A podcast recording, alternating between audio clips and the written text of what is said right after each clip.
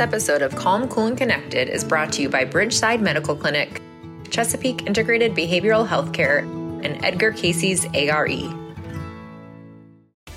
Now more than ever, we have an opportunity to be a positive force in the world, to help heal the divide, to treat each other and ourselves with respect. But with so many tools out there, from meditation to physical training, proper nutrition, therapy, and so many others, we all need a little help navigating all the options.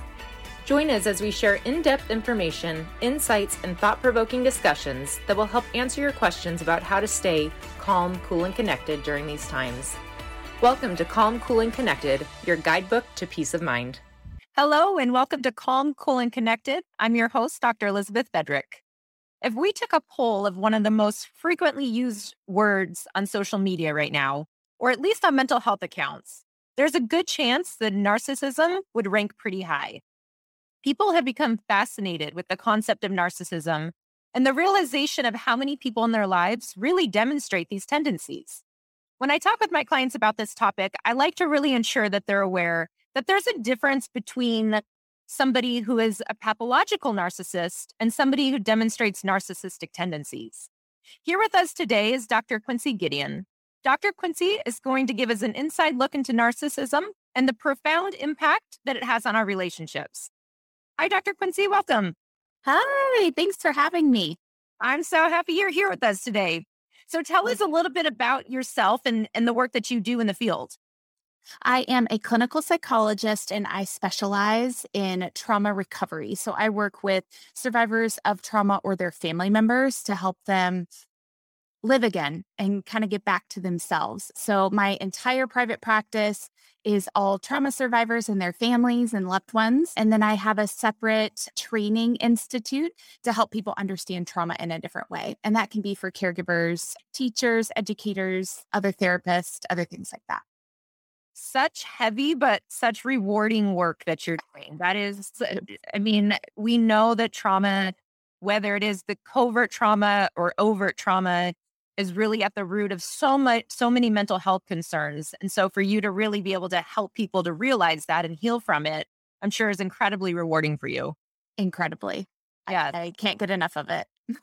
so tell us in in this field of trauma and the work that you're doing, I'm sure that narcissism is something that comes up frequently. Mm-hmm. Why do you think that narcissism is such a buzzword right now? I think that people have finally kind of gotten a word for this very confusing experience that they have with other human beings. So I like what you pointed out at the beginning that these things happen on the spectrum. All of us have some narcissistic tendencies. Some people might fall right in the middle of the spectrum where there's some narcissistic features that are a little bit more consistent. And then the other end of the spectrum is where there's a lot of harmful behaviors that happen specifically within relationships relationships. So I think that people have finally been able to say, like, what's gaslighting? Oh my God, that's what's happening to me. Why are my relationships so confusing? Why do I feel so terrible about myself? Why is my self esteem in the toilet? And then you start to unravel that, and it ends up being sometimes, at least uh, in part, because of the relationships that you're in, specifically if that relationship is with a narcissist. So it's just a really nice way for people to start feeling seen in their painful relationship dynamics. I love that. That's so well put. And I love that you mentioned that everybody really does have some narcissistic tendencies. And really, a lot of research indicates that some amount of narcissism is actually healthy and it's necessary yes.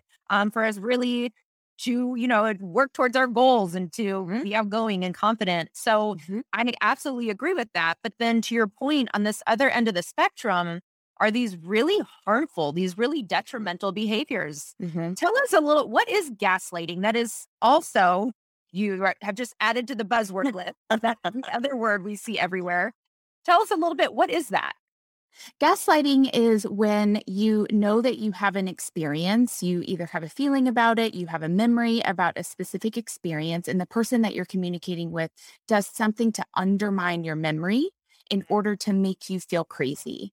So it can happen in a number of different ways. It can literally be someone saying, You're crazy. That didn't happen. It can also be a lot more subtle, like uh, calm down, really ridiculous response. It really didn't happen that way. It can also be quite upsetting in that it can be threatening. So it can be like, no one will believe you if you tell them that. I'll make sure that no one believes you if you tell your real story. So it can sort of be this crazy making, my goodness, what is happening to me? And that continues to keep people in these narcissistic dynamics because they now don't trust themselves or their memory. And yeah. their focus becomes about themselves. Why don't I remember things right? Am I really off base here? Instead of really looking at their partner or the person that they're in relationship with going, ah, there's something not right here. It, it turns the focus on themselves instead of where it needs to be, which is on the other person. Absolutely. That is such a good point. And that is in the work that I do with my clients. It's one of the main things I point out early on is that a lot of individuals in relationship with somebody with these narcissistic, these more severe narcissistic tendencies, they really stop trusting themselves. They mm-hmm. Don't even think that they can believe their own reality anymore, mm. which then makes it really hard when they make this decision or are trying to make a decision to leave this unhealthy relationship mm-hmm. because they're like, is it actually me? Is it them? Like, who's the problem? It's so, as you said, crazy making. Yeah, it, that's on the the one end where you're trying to decide whether you leave or not. But I also like to think about it in terms of just every day. Like, can I set this boundary or am I totally off base? So yeah. just the everyday experience within these relationships can be so confusing, so upsetting, so full of self-doubt and questioning that truly just like mm, should I go to the grocery store or should I make another person like just yeah. boundaries and different things that are going on during the day become really complicated. Yeah, such a beautiful insight. That's such a great point. What uh are, I know there's multiple different types of narcissism. What are maybe just the top few most common? The two that are most validated in research are grandiose narcissism. These are the ones that we can like really see. They're big in the world, a grandiose sense of self. They really are demanding, entitled. Then there's more of the, it used to be called covert. Now it's called vulnerable narcissist. Oh. This is someone that still requires a lot of attention, a lot of things pointed towards them, but they kind of feel a little bit like they're tantruming all of the time. It's less grandiose. It's a little bit more thin skinned, but it still has that undercurrent of demand. I demand the attention. I demand uh, that something is coming towards me at all times. And that can be such a confusing type of narcissism because we also see this type of narcissist in the helping profession quite a bit. So, whether in mental health or as a pastor or a teacher, and so they're often really highly reg- regarded by society, which can be mm-hmm. incredibly confusing. It can be. Yeah. Uh, talk about you put gaslighting inside of a relationship and you've got a vulnerable narcissistic dynamic where that person feels mostly like the victim of the world around them. And you've got a disaster zone, a very confusing space. So tell me what what is some work that you do with clients so when maybe they're realizing that they ha- they're in a partnership with a narcissist, where do you start with that? I start with some general reality testing. I just slow them down and start talking about what really happened.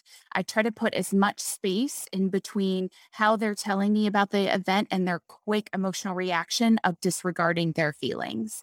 Um, I try to give them a little bit of space to just sort of think and reconsider um, and allow me to maybe speak into that for them. Maybe allow me to ask some questions like, that that seems like it felt really terrible. Could it just feel terrible with us here today so we can figure that out together? So I try to give space, number one. And I also try to question things in a really compassionate way. I think that that's the most helpful way for anyone to start regarding themselves as important and their feelings as important, and then start questioning the dynamics that they're in. And then even boundaries, I'm sure. Where do you usually head? How do you even help somebody, you know, who's been in this type of relationship. And so boundaries have likely been so incredibly violated. Mm-hmm. Where do you start with boundaries? I start with just an assessment. I came up with an assessment a few years ago around rigid and loose boundaries, and we mm. try to scale those with patients so that whenever they, where I'm asking them questions, they're already kind of cued into, oh, this is one of those moments where I had really loose boundaries. What typically happens is they'll have loose boundaries there, but they'll get really rigid about boundaries somewhere else in a reaction to try to protect themselves. Right. So we start talking about how that plays out and just trying to find a middle ground for them. Yeah, and that's such a good good point. We see a lot of the even codependent behaviors swing to the counter dependent as you're mm-hmm. describing where maybe being too porous and then so rigid as a way to compensate. So, yeah, that's a really good point. So, you had mentioned something about the gray rock technique. Tell me a little bit, what is that? Okay, so gray rock technique is one of my favorite things to use when you're in relationship with a narcissist that really gets a lot of energy from the chaos, the confusion, the high emotional energy that might happen in an interaction. Gray rock technique is simply becoming the most boring person in their life. So if they were to react to something, you say, okay, and you move on. If they were to kind of pull at you to react in a certain way, you just say, okay. Not not that big of a deal. You literally become the most boring person. Your plans become boring as far as you report them to them. Your um activities become boring, your reactions become very boring. You just become the most gray rock person in their lives. What that tends to do is that it pulls the attention somewhere else and it's and in a lot of ways gives that person their power back right? They are no longer providing the reaction that that other individual is seeking how empowering would that be? It's so empowering and just think about the emotional energy that you get back from that. If you're not being pulled into that dynamic suddenly your old activities might start feeling fun again. But why? Because you have more energy to participate in those. Right absolutely. So when we think about support in, with narcissism, what like what do you usually suggest that people do? So if let's say they have recognized I'm in a really unhealthy relationship and it's time to move on, what type of supports do you usually encourage them to put around themselves before doing that? I, support groups are really great for this. I'm a huge advocate of therapy, sometimes, especially a trained therapist. Uh, a therapist can kind of help you predict what reactions might be, get a plan in place. If there's safety concerns, and there sometimes are with narcissistic relationships, then that person can really help you think through all of those options for you. So, professional support is really helpful. Peer support is really helpful. I find that in groups where other people, other survivors of narcissistic relationships are relating to one another, suddenly you have like an entire community of people that can provide childcare and meals and a place to go. All of those things that are really helpful when you're dealing with someone that's not only narcissistic, but maybe a little bit punishing as well. Yeah, such a good point. This is such good information. Thank you so much. Where can of our viewers find you? Where where are you at on social media? On social media, I mainly hang out on Instagram at Dr. Quincee. Okay. And then are there other website or where else can you be found? I have a private practice in Los Angeles, so we can see anyone in uh, California, and that's at woventraumatherapy.com. So people can find us there. If you're looking to just learn, we have lots of courses that we put out every couple of months, and that's at Traumastery. It's like monastery, but for trauma survivors, traumastery.com. Perfect. Thank you so much, Dr. Quincee. I appreciate Absolutely. it. Absolutely. And thank you all for tuning into this episode of Calm, Cool, and Connected. Please make sure to find us on Facebook and Instagram, and also make sure to rate and subscribe to our podcast so that others can discover our content as well. Thank you again for joining us on this episode of Calm, Cool, and Connected.